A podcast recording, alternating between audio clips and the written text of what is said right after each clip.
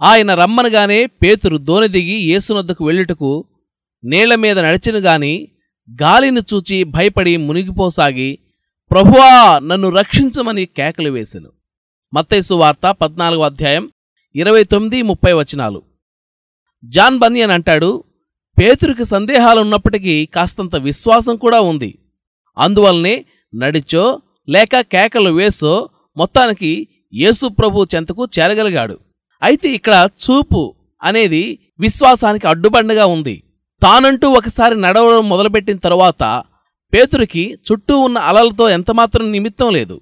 పేతురు దృష్టి అంతా క్రీస్తు నిలిచిన చోటు నుండి తన వైపుకు ప్రసరిస్తున్న వెలుగు వైపుకే ఉండాలి.